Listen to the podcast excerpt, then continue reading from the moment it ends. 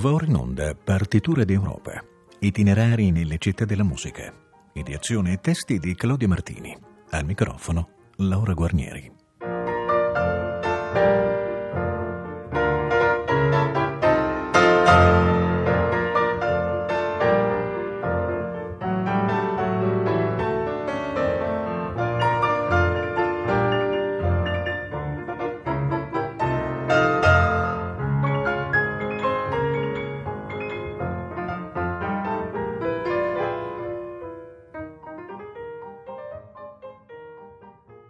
Buon pomeriggio a tutte le ascoltatrici e a tutti gli ascoltatori. In questo freddo febbraio abbiamo percorso gli oltre duemila chilometri che separano Uppsala da Odessa, il capoluogo della Crimea ucraina. La città che si dice sia fondata nel millesettecentonovantaquattro da un napoletano di origini spagnole, Giuseppe de Ribas, ha avuto dalle origini un'importante colonia italiana. Troveremo grande abbondanza di tradizioni musicali, benché ovviamente manchi la storia antica e barocca. Le prime tracce sono negli archivi del seminario di Odessa, fondato nel milleottocentotrentotto. Qui veniva praticato in modo assai raffinato il canto liturgico ortodosso.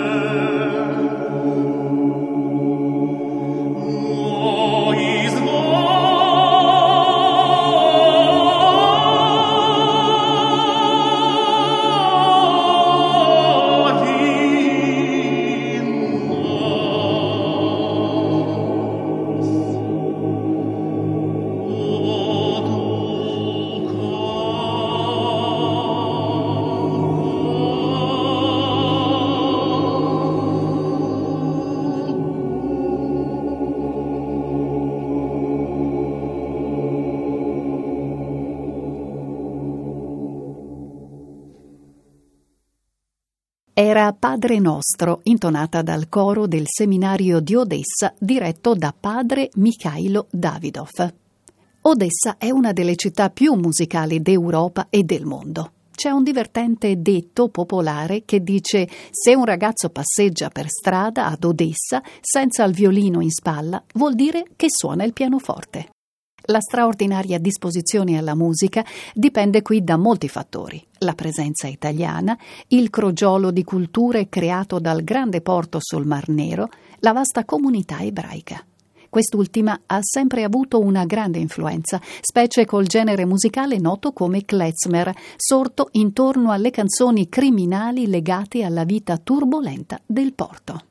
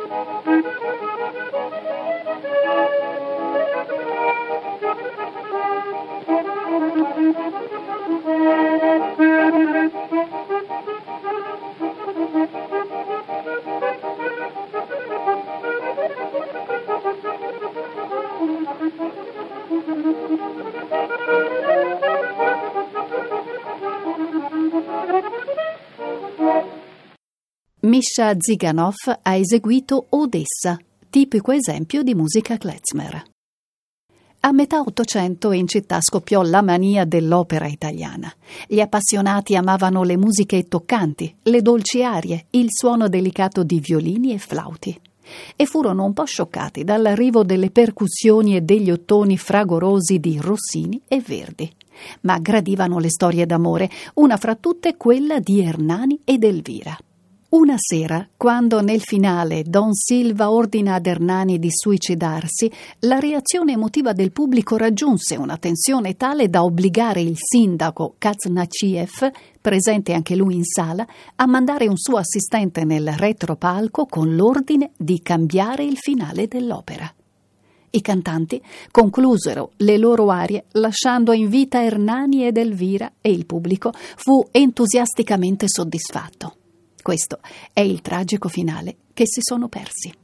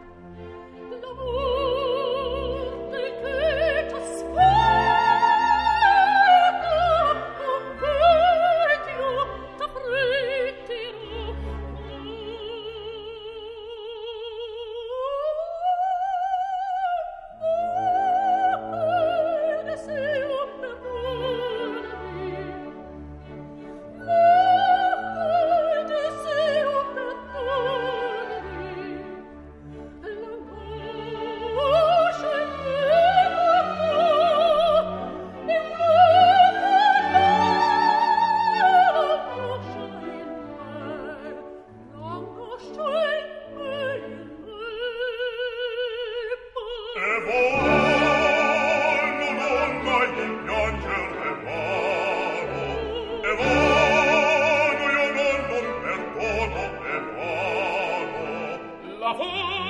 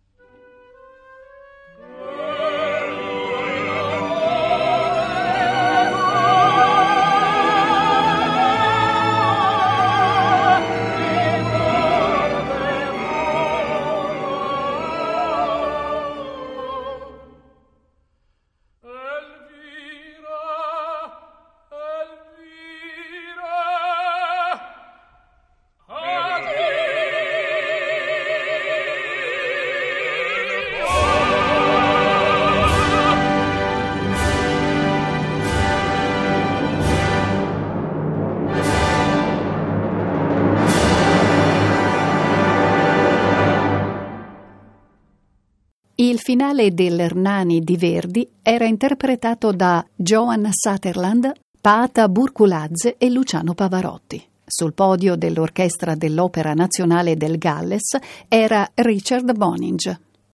Piotr Il'ich Tchaikovsky visitò Odessa nel milleottocentonovantatré, qualche mese prima di morire.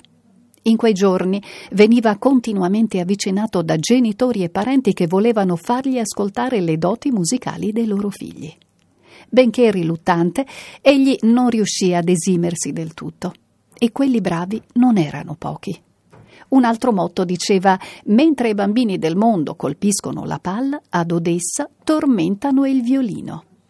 A tutti egli raccomandò di non forzare i bambini, di lasciarli divertire, di nutrirli bene, di educarli a tutte le arti. Nei suoi concerti ad Odessa egli eseguì più volte la versione orchestrale del bellissimo Andante Cantabile tratto dal Quartetto numero uno.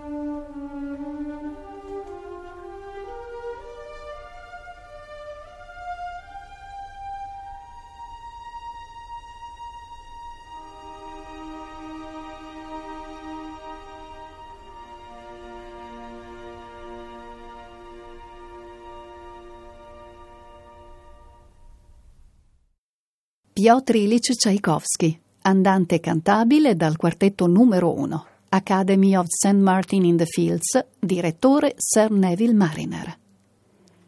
Una delle personalità maggiori del Novecento fu quella della poetessa Anna Akhmatova, vissuta tra il milleottocentottantanove e il millenovecentosessantasei.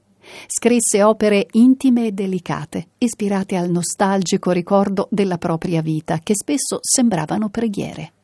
Fu perseguitata, censurata, espulsa dall'Unione degli scrittori sovietici con l'accusa di estetismo e di disimpegno politico. Riuscì a farsi riabilitare nel millenovecentocinquantacinque.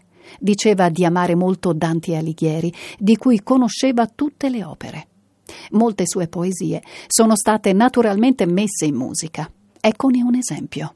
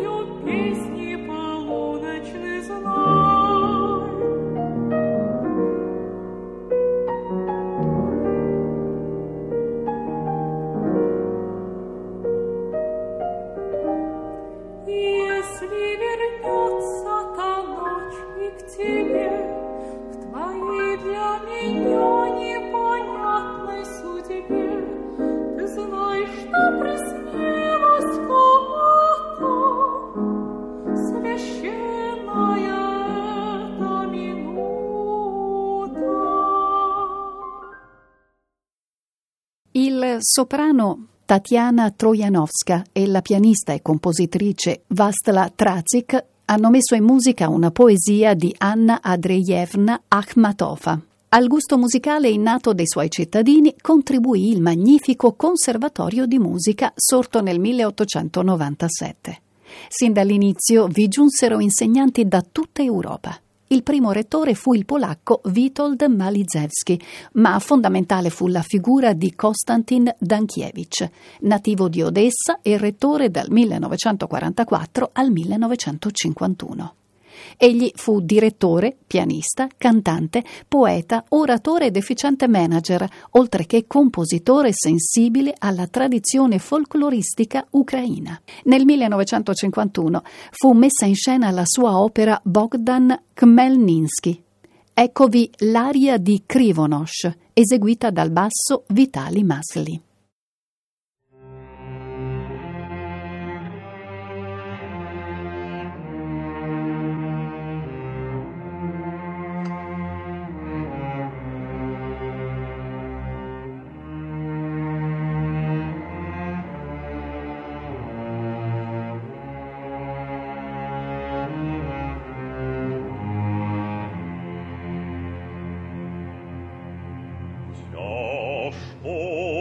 друзі, все повісти.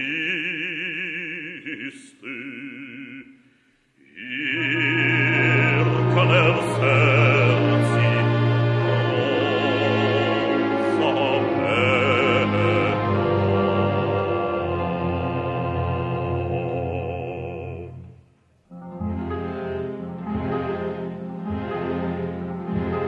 Степно чорно вкритого трупом палить на селі наші. Ой, немет вино із чаші, п'є по-кацьки нашу кров.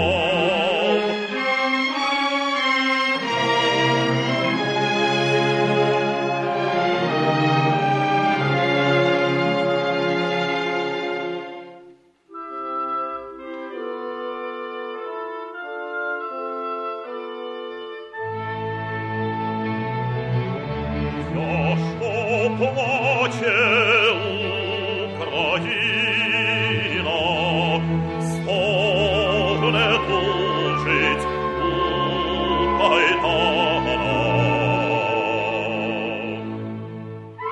Кличе день і ніч Богдана, кличе й вас, дітей своїх.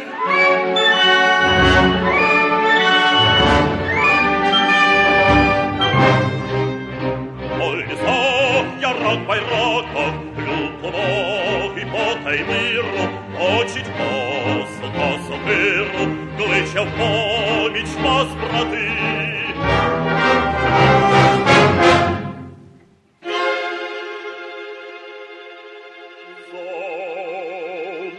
За нездольну країну, за поламану калину, вбиту сестроньку дівчину,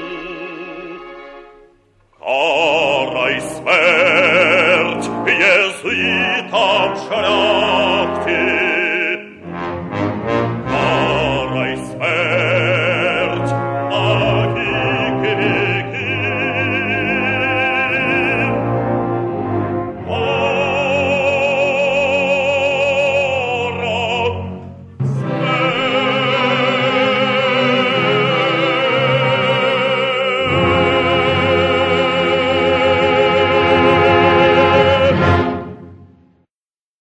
Era l'aria di Krivonosch da Bogdan Khmelnytsky di Konstantin Dankevich con il basso Vitali Masli. Odessa è la terra benedetta di pianisti e violinisti.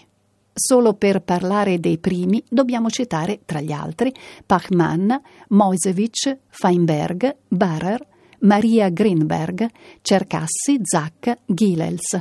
È una lista incredibile e va considerato che Sviatoslav Richter, nato in un'altra città dell'Ucraina, visse sin da fanciullo ad Odessa, dove il padre insegnava al conservatorio, e lì dette il suo primo concerto.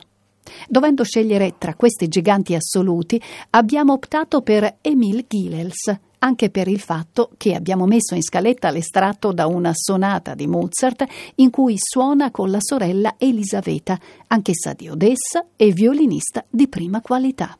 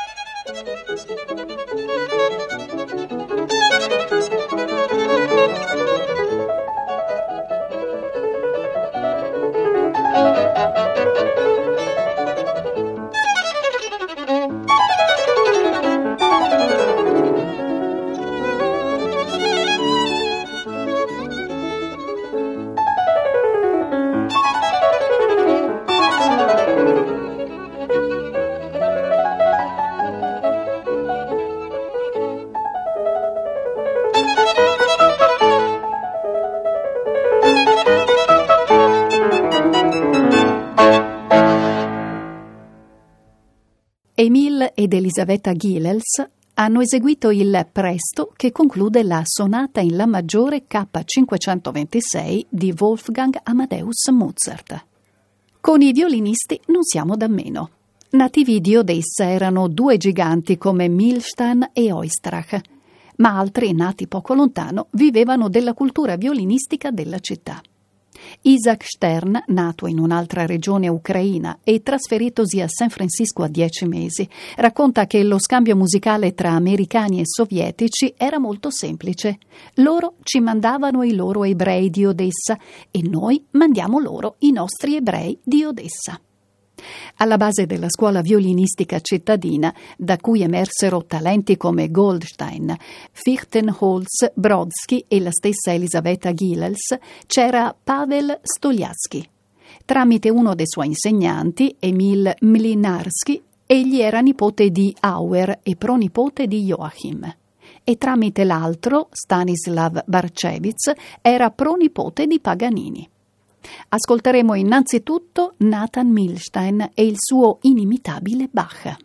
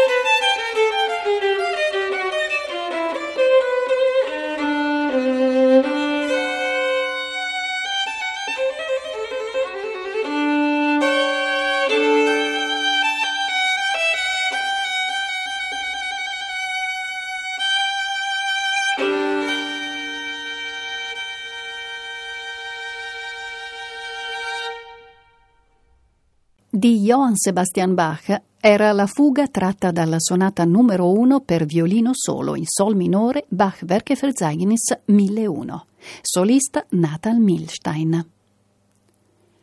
Oistrakh cominciò a studiare con Stoljarsky, suo primo e unico insegnante, a cinque anni. Egli profittò di quell'insegnamento non accademico che valorizzava il talento dell'allievo attraverso gli aspetti più ludici della didattica. Con lui studiò anche Milstein, col quale si esibì in concerto nel millenovecentoquattordici. Dopo il debutto a soli sei anni, Oistrakh studiò al Conservatorio di Odessa dal millenovecentoventitré al millenovecentoventisei. Il suo vero debutto fu nel febbraio del millenovecentoventiquattro, occasione in cui suonò il concerto di Glazunov, diretto dallo stesso compositore, e fu invitato a Pietroburgo per eseguire il concerto di Tchaikovsky. Quella serata fu uno dei trampolini di lancio per la sua carriera e Oistrakh mostrò sempre una grande affezione per il concerto di Glazunov. Ne ascoltiamo qui l'ultimo movimento, allegro, in cui il violinista di Odessa è accompagnato da Kirill Kondrashin.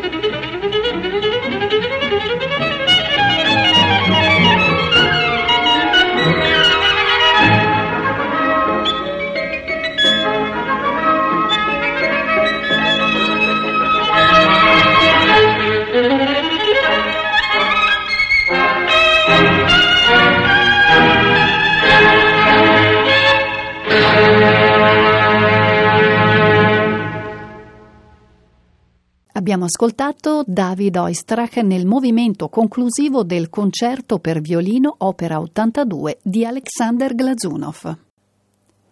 Odessa ha sparso i suoi semi musicali in tutto il mondo, in ogni campo dello spettacolo. Ricorderemo solo due nomi fra i tanti. George Gershwin era figlio di Moshe Gershowitz e Rosa Bruschina, due emigranti ebrei provenienti da Odessa. Ed anche Bob Dylan aveva i nonni paterni, gli Zimmerman, che arrivarono in America da Odessa dopo i pogrom antisemiti del millenovecentocinque. Le radici ucraine di Gershwin si svelano facilmente se proviamo ad eseguire uno dei suoi brani più noti, la Rapsodia in blu, con un arrangiamento klezmer, quello che abbiamo citato ad inizio trasmissione.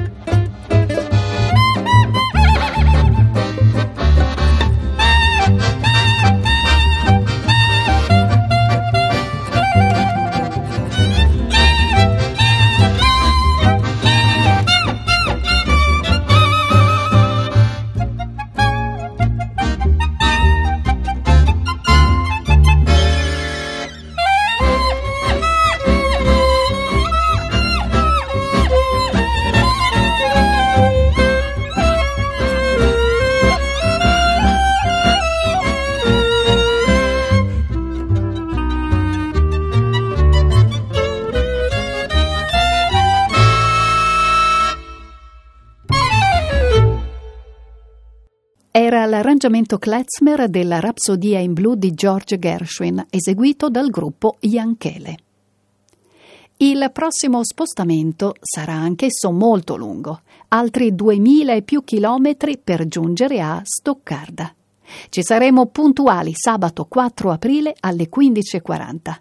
Buon proseguimento di ascolto e a presto risentirci. Abbiamo trasmesso Partiture d'Europa, itinerari nelle città della musica, ideazione e testi di Claudia Martini, al microfono Laura Guarnieri.